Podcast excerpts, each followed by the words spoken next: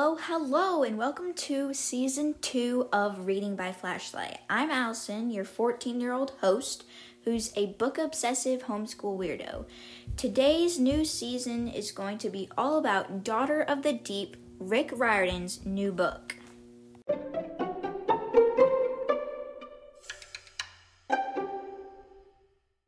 So, here, just like I did last season, I'm kind of going to give a little intro to the book and the author.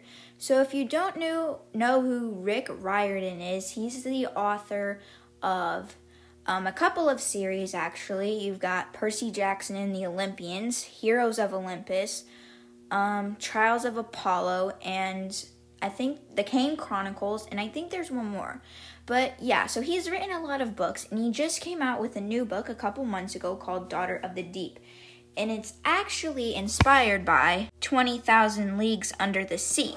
Now, I've never read that book, but now that I've kind of read this book, um, I'm kind of interested in it to see what it's about. Maybe that will have to be a suggestion for another series. But right now, I'm going to read the little summary of this story that's inside. It says Anna Dakkar is a freshman at Harding Pencroft Academy, a five year high school that graduates the best marine scientists, naval warriors, navigators, and underwater explorers in the world. Anna's parents died while on a scientific expedition two years ago, and the only family she has left is her older brother Dev, also a student at HP. And they've heard all the Harry Potter jokes already, so don't go there. Anna's freshman year culminates with the class's weekend trip at sea, the details of which have been kept secret. She only hopes she has what it take to, takes to succeed. All her worries are blown out of the water when, on the bus ride to their ship, Anna and her schoolmates witness a terrible tragedy that will change the trajectory of their lives. But wait, there's more. The professor accompanying them informs Anna that Harding Pencroft has been fighting a Cold War against its rival school, Land Institute, for 150 years. Now that Cold War has been turned up to a full boil, and the freshmen are in danger of becoming fish food. In a race against deadly enemies, Anna will make amazing friends and astounding discoveries about her heritage as she puts her leadership skills to the test for the first time. So that's kind of a summary of the book, and it's already a New York Times number one bestseller. And I'm also going to link the website, um, Rick Riordan's official website, in the info section. So you can check that out, check all his other books out, and check this book out. But before we begin reading, I just want to go over something about the school. So, in the first couple pages, it has this list of the school houses and stuff, which kind of makes it like Hogwarts. So, I think that's really cool. So, there's four houses. House Dolphin is those kids are good in communications, exploration, cryptography, and counterintelligence. So, that's like the attributes of the kids that are there. That's what they're mainly focused on learning. And then there's House Shark. Um, they're into command, combat, weapon systems, and logistics. And there's House Cephalopod, and they are into engineering, applied mechanics, innovation, and defensive systems. And there's House Orca, which is into medicine, psychology, education, marine biology, and communal memory. And by the way, I've already placed myself into House Cephalopod. So if that seems something like you want to do, go ahead, place yourself in a house. You know, what's your Hogwarts house? I, I'm a Ravenclaw, so yeah. I feel like Dolphin. I feel like House Shark would definitely be like Slytherin, and then I feel like Cephalopod would kind of be Ravenclaw, and Orca would be Hufflepuff. But Dolphin doesn't really seem like Gryffindor, kind of like something else in that. But I don't know why I'm comparing this stuff to Harry Potter. It's nothing like Harry Potter. And I know a lot of time Rick Riordan's books get compared to Harry Potter because they're one of the more like famous series up there with Harry Potter. But I don't know, let's get into the book now. Chapters 1 through 10. So, chapter 1 starts off like this. Here's the thing about life shattering days they start just like any other. You don't realize your world's about to explode into a million pieces of awfulness until it's too late. So, the very last Friday of Anna's freshman year, she wakes up at 5 a.m. as usual, and she gets up quietly not to disturb her roommates and she goes outside. And we find out that she usually just goes swimming with her brother very early in the morning. And she starts to say, Assuming I survive this week weekend's trials, of course, I might wash out in disgrace or die tangled in a net at the bottom of some underwater obstacle course, but hey, it's still better than ending the term doing 5 jillion multiple choice problems on some standardized test.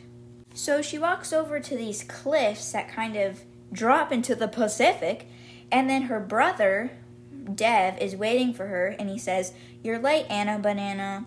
And then she says, he, he knows I hate it when he calls me that. And she says, I will push you off. And he's like, Well, you could try. And he said, It, it says that he does this lopsided squint. I can't really imagine what that would look like, but okay. And then it says he's wearing his standard black HP wetsuit with the silver shark logo on the front, indicating his house. So, okay, her brother's in House Shark. It says, in most ways, he's a tough guy, but when it comes to cold temperatures, though, he's kind of a baby. So then Anna asks, What'd you bring for Socrates today? So he gestures nearby, and it turns out there's two dead squid on the grass. Okay, who's the dead squid for? It says, as a senior, Dev has access to the aquarium's feeding supplies, so this means he can sneak in treats for their little friend under the bay. Wow. Okay, so who is their friend here? So she says nice and she picks up a squid and says, You ready? Mind you, it's a dead squid, not a live squid. Well, I don't know. Would you rather pick up a dead squid or a live squid? I don't know. What's the difference in picking one up? But Wouldn't it feel the same? Okay, anyway, back to the story. I might figure that out later, but probably not. And then he says, Hey, before we dive, and his expression becomes like really serious. I have something I want to give you. And then she's not sure if he's like telling the truth or not because he does this because they have this kind of rule that we find out later when it comes to when they go swimming. And so he jumps off.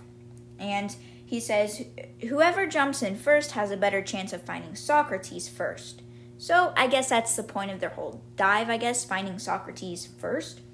So then she takes a deep breath and leaps after him. And she says she free falls 10 stories wind and adrenaline screaming in her ears, and then she punches through the icy water. And then I'm going to read a paragraph. It says, I relish the shock to my system, the sudden cold, the sting of the brine on my cuts and scrapes. If you don't have cuts and scrapes as a student at HP, you haven't been doing your combat exercises right. They have combat exercises. Like, cool. And she describes how she plunges straight through a school of copper rockfish. And she mentions that the longest she's been able to hold her breath underwater is five minutes. But she still feels like that's her environment. Underwater, the sea, the ocean, it's all where she loves to go. And so her brother's floating above a seabed and his legs are crossed like he's meditating. And he's keeping a squid behind his back because Socrates has arrived. And is nuzzling Dev and he's like, Come on, I know what you've got for me. And so we find out Socrates is a dolphin. So he is a male bottlenose, nine feet long, with bluish gray skin and a prominent dark streak across his dorsal fin. And she says, I know he isn't actually smiling, but his long beak mouth is just shaped that way. And so Dev gives him a squid, and the dolphin dances around. He's like, and then Dev's like, haha, the squid likes me. Be-. Not the squid, the dolphin likes me best. And then um, Anna gives Socrates the squid that she brought down for her. And then it says he does something that she wasn't expecting. He bucks, pushing her hand up to gesture as if saying, Let's go, or hurry. And he like swims away and he doesn't come back, which is weird because he usually doesn't leave them when they're down there. And so she doesn't really understand what he's trying to say. And so usually he doesn't just eat and run, he likes to hang out with them because dolphins are naturally social. And so usually he'll follow them to the surface and just stick out his head, leap over his heads. Okay, they play hide and seek, or it says they peppers us with squeaks and clicks that sounds like questions, and that's why we call him Socrates. He never gives answers, just questions. But she notices how today that Socrates seems agitated or worried, kind of. So at the edge of her vision, where she can see, there's this blue light of a security grid that stretches across the mouth of a bay. It's like a glowing diamond pattern, and she's kind of grown used to it, so she doesn't really pay attention to them. and the lights are winking out and flink- flickering back in. And she notices that they've never done that before. So she looks at Dev, but he doesn't really seem to have noticed it. So he points up and he's kind of like, Race you. And so he kicks for the surface. And she wants to stay longer because she's curious as to see why the lights are flickering out again because, you know, they've never done that before. And she wants to know why Socrates ran out. But she feels like she can't hold her breath any longer. So she starts to follow Dev. And so as they get to the surface, she tells him about the grid, and he's like, "Are you sure you weren't just blacking out?" And then so she splashes water in his face, and she's like, "I'm serious. We should probably tell somebody." And Dev kind of looks like skeptical, and it, I'm going to read a paragraph. It says, To be honest, I never understood why we have a state of the art electronic underwater barrier across the mouth of the bay.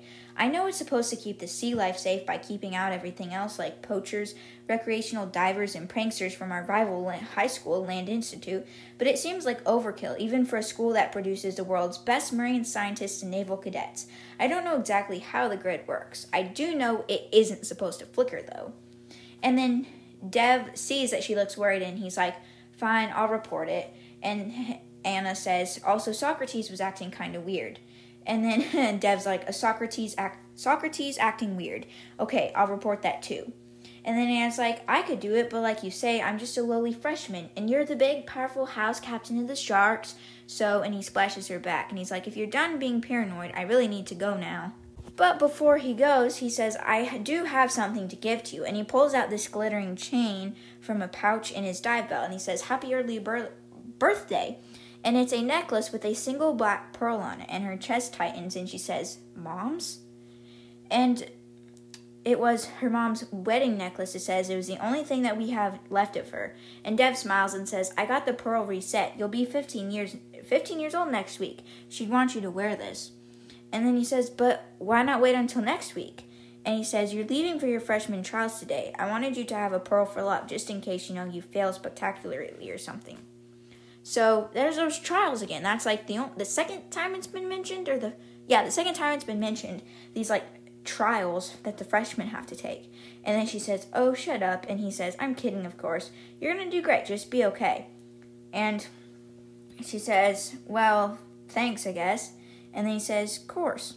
He says, Come on, we're going to be late for breakfast. always hungry, my brother, and always moving. The perfect sharp shark captain. And he swims for sore. So she looks at the black pearl and the talisman that was supposed to bring long life and protection from evil. But unfortunately for her and my father, it didn't either. So she looks around one more time, hoping that Socrates will maybe pop up.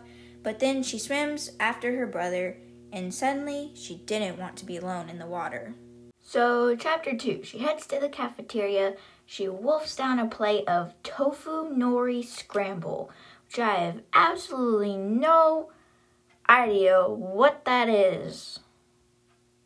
But I don't know to- tofu, that's all I recognize. and so she goes back to her dorm, grabs her bags, and She's okay, so she's a freshman and they live on the second floor of this building called Shackleton Hall, right above the eighth graders. So I guess it's like 8th, 9th, 10th, 11th, 12th. I don't know. They probably have multiple buildings, but still. There's this one section that says Harding Pencroft is a five year high school. we are divided into four houses based on the results of our aptitude tests. We call the academy HP for short, and yes, we've heard all the Harry Potter jokes. Thanks anyway. So she goes into her dorm room, and her roommates are totally freaking out. So we see the first roommate is Nalina, and she's stuffing tools, clothes, and stuff into her bag. And then the other roommate, his name is Esther, is sorting index cards. And she has like cards, like 12 giant stacks of index cards, and they're all color coded. They seem to be all like labeled and highlighted. And says her dog, Top, barks and jumps up and down like a furry bogo stick. And so rooms aren't assigned by house. We learn they're actually not I don't think there's I think they're just assigned by random or something, but Nelina and Esther are not in the same house as um, Anna, and we act, I'll, we'll figure out what house they're in later. And so Nelina's like, "Don't overpack." And then she's stuffing socket wrenches into her bag and then esther's like i need my index cards and treats for top And then the top the dog starts barking, and then Nalina just shrugs her shoulders.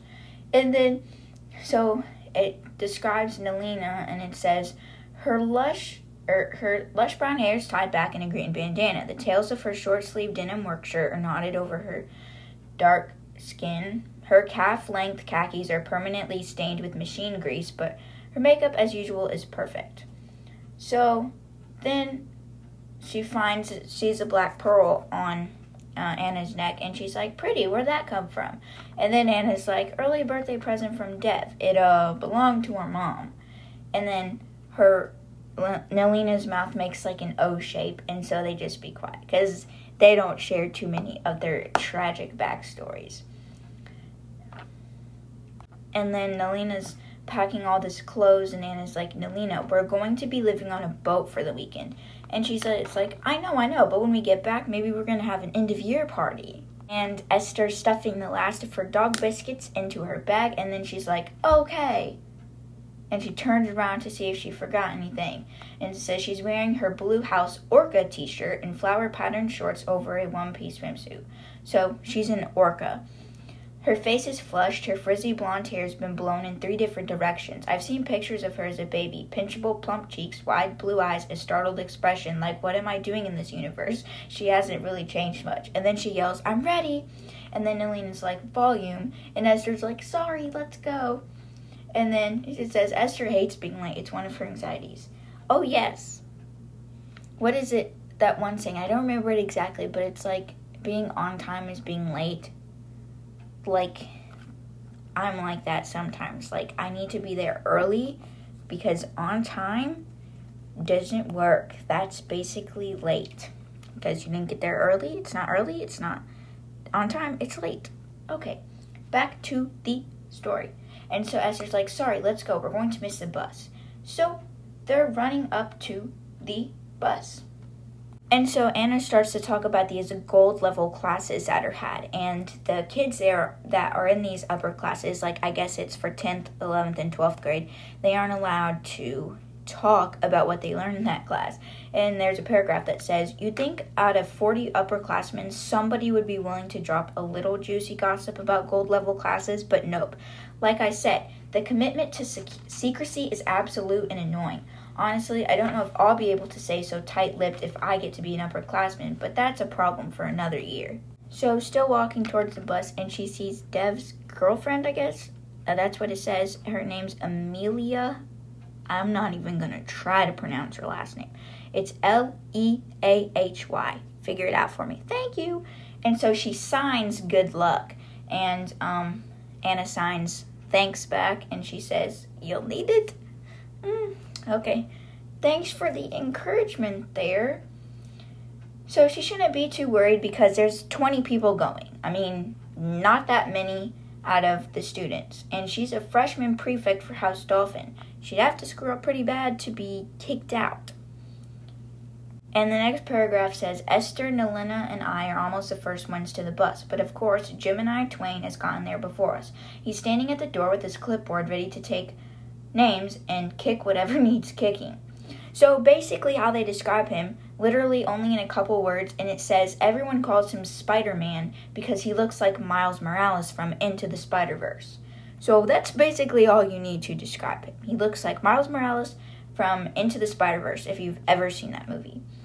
And then he checks off their name and he's like Nalina De Silva, Esther Harding, Anna Dakkar, welcome aboard. And then they give ugh. And he's like, he says this like our shuttle bus is a battleship. And then Anna says, thank you, prefect. And then his eye twitches. And she's like, everything I seem to do bother him, and that's okay with me, because during our chum year, this guy made Nalina cry, and I'll never forgive him for that. And then they see Bernie, their bus driver, and they're like, he's a nice old dude, retired from the Navy, silver hair, gnarled hands, coffee stained smile and Dr. Hewitt, Hewitt is sitting next to him going over a day's schedule. He's pallid, he's sweaty, he's unorganized kind of, and he smells like mothballs. And he teaches the least favorite subject, theoretical marine science, or they call it TMS, and most of them call it too much stuff. And then he's a really strict person, and so they go to sit in the back of the bus as far away from him as possible. And as soon as all 20 freshmen are on board, the bus gets going. And at the gate, there's these like heavily armed dudes that are like, Have a nice day, kids, don't die. Or at least that's what she thinks they're saying. And so they go onto the highway, they look back, and the buildings they describe, they're described as like sugar cubes, like white cube blocks, buildings. Yeah, I don't know. Wonder what that would look like. What if the building was made out of sugar cubes? Finnick likes sugar cubes.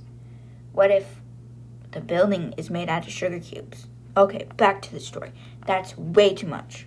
And she thinks about why she didn't see Dev at breakfast and if he had reported that flicker of light that she had seen. And she remembered, she clutched the black pearl and she says, remembers the last words her mother had spoken to her, We'll be back before you know it. And she never saw him again. So, chapter 3 starts out with this sentence Freshman, Dr. Hewitt said the words like an insult. Ugh, how is an insult to be a freshman?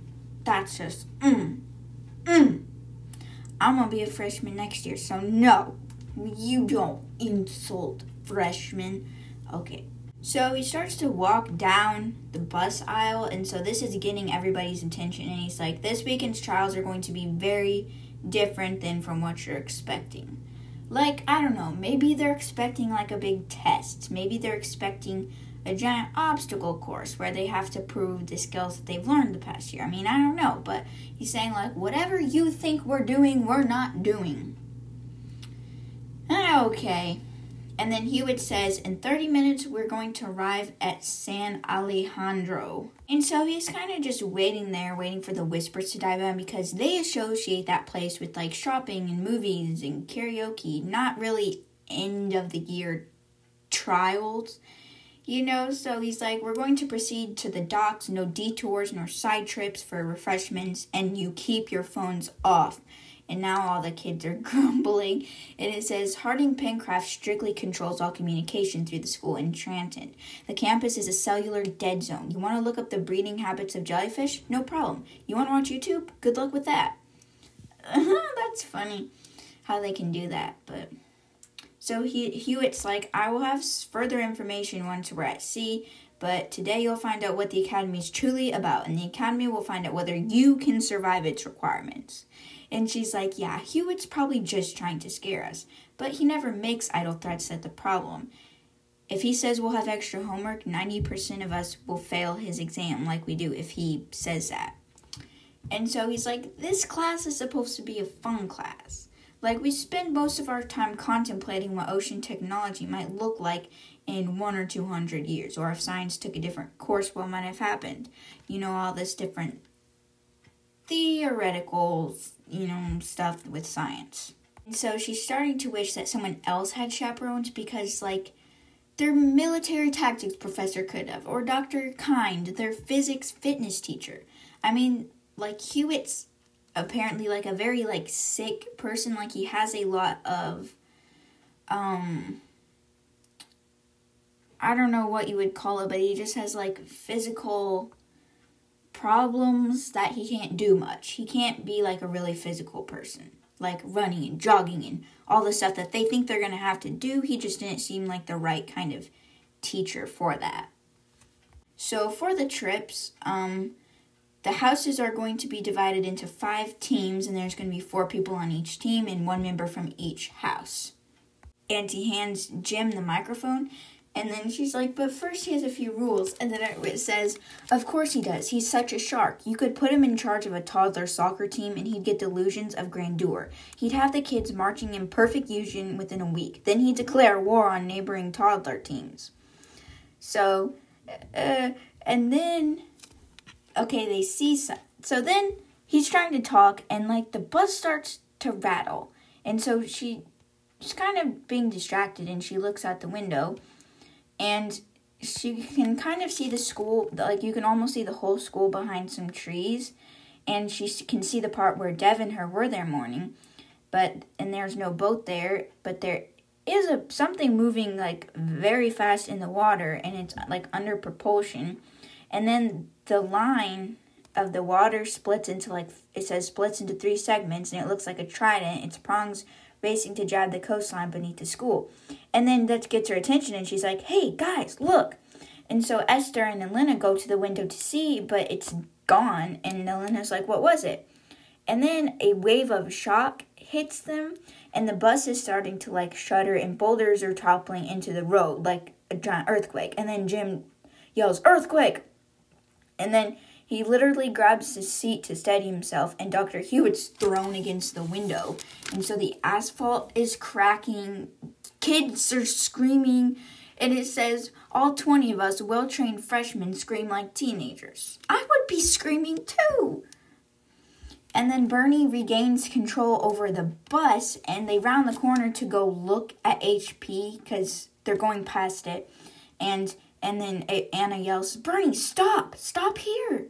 and then they look out to see where you would be able to see Harding Pencroft, HP, but there's nothing there. Like everyone's pressing their face against the window, and everyone's like, What? And some kids are even crying. And another, like one of those shockwaves hits them, and then another massive wedge of earth calves into the bay, taking the last of the beautiful sugar cubes with it. Something's like breaking apart the cliff where the school is. And then she starts bumbling to herself and and then she's like, "But my brother's on that campus. So we're 150 other people and an aquarium full of animals. Harding Pencroft Academy is gone." So, chapter 4 Some of my classmates stand at the guardrail and cry. Others hug one another. Others are desperately searching for a phone signal, trying to text friends or to call for help. Elise McManus howls and throws rocks at the ocean, and Cooper Dune passes, paces like a captive lion, kicking the bus's front tires and the back ones. And so Jim, Jim's thinking, this, this is impossible. And then he's waving his arms where the school used to be, and he's like, impossible! And then their school's gone. I mean, they're all in shock. Their school was just blown up or something. And so she's, Dev's gone. Dr. Francis is gone. Amelia's gone. Colonel Apesh, Dr. Fairs, Dr. Kind, all the baby otters that she just fed yesterday, gone. And she's like, everyone except the freshman class was at HP. The freshman class is the only class that's left. And so she looks over, and Dr. Hewitt gets off the bus and he goes to Bernie, and they're having like this really quiet conversation. And Anna can apparently read lips because dolphins are their strong suits like communication, code breaking, gathering intelligence. So, like, she's learned a lot of stuff. Like, she knows ASL before. So, yeah, figures she probably knows how to read lips. And so Hewitt saying land and attack, those are the words she can make out, and then Bernie responds by saying inside help. And she's like, I must have misread. Hewitt couldn't have meant land institute. I mean, she knows that they've been rival schools forever, but they are usually just do pranks like egging the yacht or stealing a great white shark. But this is like annihilation. And like, what is Bernie meaning by inside help? And then Anna's like, I saw the attack but everyone's like too distracted and then she yells louder like i saw the attack.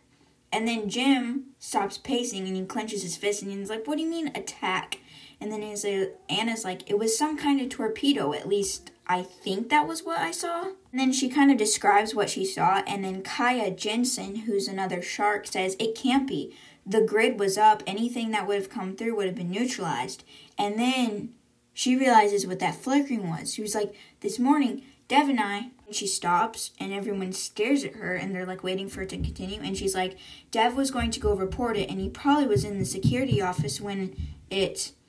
And then everyone's quiet. And then Tia Romero, who's the cephalopod prefect, says one torpedo. Like, even with multiple of these, there's no way that a single missile could have destroyed the whole school. And then she looks at her other people other people, her other classmates, and she's like, they start whispering amongst themselves. Cephalopods are problem solvers. It's what they do, like me reading lips. Dump a box of Legos in front of them, tell them to construct a working computer out of the pieces, and they won't rest until they figured out a way. And then Jim's like, it doesn't matter how it happens, but we need to go back and check for survivors. And then everyone's like, yeah, we should go do that. And then he's like, okay, everybody needs to get back on the bus. But before he can say bus, Dr. Hewitt's like, no. And everyone's like, what? We need to go see if there's like survivors. And Hewitt's like, the drones will run surveillance. So he got the drones out now, okay? He brought drones, drones on a field trip. But he's like, they'll go run surveillance, but don't get your hopes up. There is probably not going to be any survivors. Land Institute has launched a strike and they mean to eliminate us. I've been fearing an attack like this for two years. They're like, what in the world? You didn't think to tell anybody, boy? And then Tops is next. Top is next to her. Oh, they didn't leave the dog. Oh, the dog is safe. Esther took her, him. Uh, I think it's him. And then he goes over to Esther. And then Franklin Couch, who is the Orca prefect, is like, Dr. Hewitt, we might have wounded people back there, people buried in rubble. We have to try. And then Hewitt's like, do not speak. And then she's like, this is the first time he's gotten like this mad. And then he he's like, we're going to continue to San Alejandro, and all of you have to listen. You may be all that's left of Harding Pencroft, and you can't fail. The trials are canceled, but instead, you're going to have to learn what you must know on active duty. And at this moment, we are at war. And 20 freshmen are staring back at him like, well, I thought we were just gonna go take a test. What is this? And then they're like, we're not even graduates, we're kids. And then Hewitt's like, we're going to continue to the docks, and once we're there, I'll give you further instructions. In the meantime, Gemini Twain, and then he steps forward and he's like, sir, he's like, standard weapons are stored in the bus's hold. And then he said, yes, sir, they are. And Hewitt says, arm your team, weapons hot until further notice. And Jim snaps his fingers, and four sharks run to go get gun cases. They brought guns on the trip. You know, this team was like, it's like they were prepared for everything somehow. Like Hewitt's got the drones, and then uh, the sharks have the guns. Like, were they preparing for an attack or something? Like, I don't think they are. This is seems to be a surprise for everybody, but like, they have everything they need. And then Hewitt says, Prefect Twain, you have a new standing order. And then Jim's like, I understand, sir, because he thinks that he's supposed to help protect others. That's why they're having the guns out. That he's supposed to protect everybody. But Hewitt's like, no, I'm not sure you do. At this moment, you're responsible for one life above all the others. You'll not leave her side, and you will protect her with your dying breath. You will make sure she stays alive, no matter what happens. And Jim looks like really confused. He's like, uh, sir? Because like he thinks that he's being told to like take make just keep an eye on everybody, but then he gets told that he has to watch one person and like if it comes down to life and death, he has to make sure she lives. And then Hewitt points at Anna and he's like, Anna Dakkar must survive.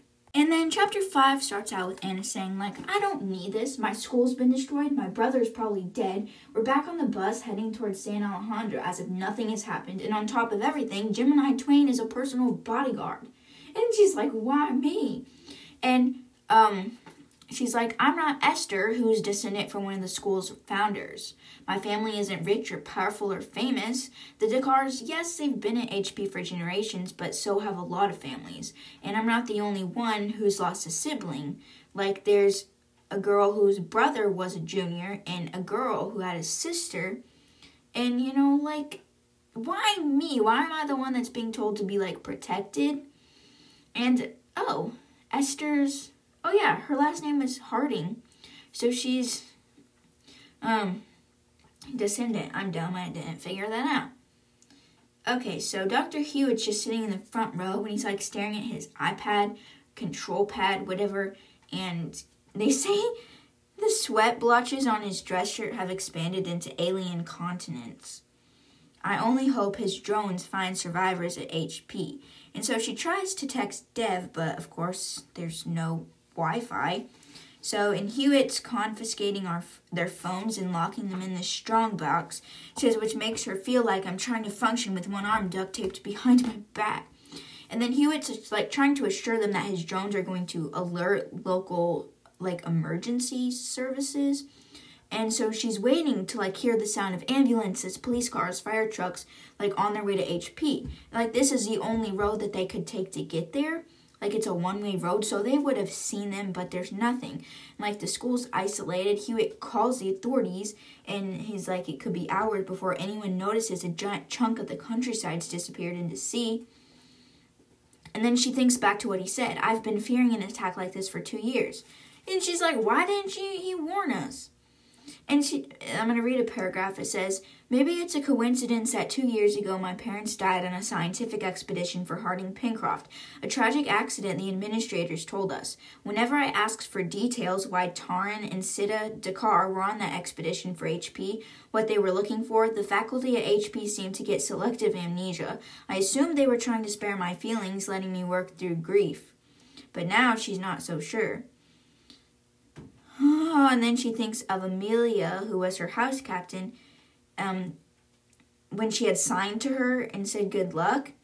And it's like Amelia was so excited about graduating. She had big plans. She was going to go to the U.S. Marine Corps and a fast track to comm school at 29 Palms.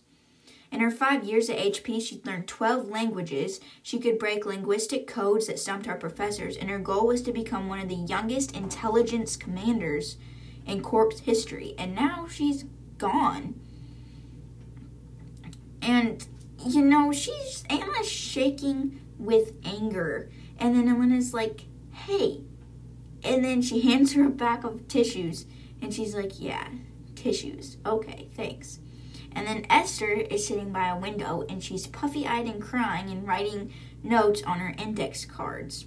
And then Top Sensing who needs him most, pads over and pushes his nose between my knees. Hi, I'm cute. Love me. That is what a dog would say, wouldn't it? And then Jim is sitting across the aisle and he has a I don't know how to say this. If you say SIG or SIG SAR PTT6S guns holstered on either side of him, like Wild West style. And that's why they call him Gemini twins because he has the twin guns, and then he has an M4A1 assault rifle sitting on his lap. This guy is well prepared. Like, this guy is, He's well prepared for something to happen. And she says, another one of the odd things I don't really think much about Harding Pencroft has this just big selection of military grade equipment that we use for training. And she's like, I suppose that's fortunate seeing as now we're apparently at war with another high school. And the bus is like strangely silent, and like Jim's like, Do you have any idea what's going on here? He's talking to Anna, and because maybe he thinks she knows why. I mean, you would think that she knows why she's being protected, but she's like, Honestly, I've got no idea. And then Jim's like, I'm going to need your help all of you. And he looks at Esther and Nalina and he's like, I know we haven't all gotten along. And then Nalina, Nalina snorts and Jim glances up the aisle and he's like, But you know I'm going to say what's true. The four of us are the best of our houses. No disrespect to Tia and Franklin, though. They're great at what they do. But if we're going to war, you guys are my top picks, even if you're all not prefects. And then Nalina grumbles and she's like, How flattering. And he's like, I'm just saying.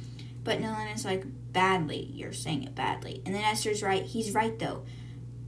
Maria's our top theorist, but Nalina's scores as applied mechanics and combat engineering's are higher. Franklin's got more advanced medical skills than me, but. And Jim's like, but you're Esther Harding.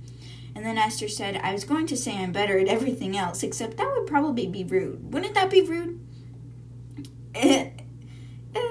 And then none of us bothered to answer. Esther's Esther. We all know she would hate being a prefect. We also know she's the quintessential orca. Her note cards are really just an emotional support tool like Top because her mind holds more information about Harding Pencroft, natural history, and marine ecosystems than all the books in our recently destroyed library. She isn't fond of humans, with the exception of Nalina and me, and would much rather spend her time with animals. Gotcha. So Jim keeps talking. He's like, We're going to have to work together to figure out what's happening, whether you like it or not. And we're going to have to, what we're going to have to do next is, you know, because Hewitt's not telling us everything. And then Ellen is like, He's not telling us anything. And then he's like, but if I have to protect Anna, and Anna's like, which, by the way, I did not ask for. And the Gemini looks like he wants to say something angry, but she's like, he never curses and he's super straight laced, but he wants to say something. And then he's like, none of us asked for this. We have to formulate a response. To do that, we have to know what we're dealing with. How could Land Institute just go and destroy our entire school? And then Esther shuttle, shudders not a shuttle. That has to do with space. Shutters. And then Elena starts talking all uh, rocket. No, not rocket ship. Like, I don't know, missiles. And she's like, seismic detonators, one torpedo with three warheads simi- simultaneously impacts at fracture points along the base of the cliff. And Jem's like, hold up, that's TMS. That's ba- pure science fiction. That technology doesn't even exist. And then Esther's like, but you need six air warheads. Anna probably didn't see the others because they were too deep. And the security systems must be down, not just the grid. They need to be able to fool the drones, the long sound sonar, the interceptor missiles. And then Elena's like, We have interceptor missiles? And then Esther blushes and she like, is like, Oops, I wasn't supposed to say that. Because, like, since she's a descendant of the family, she probably knows a lot about the school that other kids don't. So she probably has like a lot of stuff about the school she's not supposed to say. And then she's like, well, if all the HP systems are self contained, the firewalls have firewalls, there's no way anyone could hack in without being detected. And Nalina's like, unless. And then Ava's Anna's mouth goes dry and she's like, right. I overheard Bernie and Hewitt talking about something when we got off the bus and Jim makes air quotes around the word overheard. And then she's like, okay, fine. I read their lips. And Jim's like, what did they say? And then Dr. Hew- she looks at Dr. Hewitt and he's still fiddling with the control pad. And then Anna says, Bernie mentioned inside help, which means. And then Jim cuts her off and she's like, and he's like, someone at HP sabotaged us. If that person didn't want to die in the attack, they would be on this bus.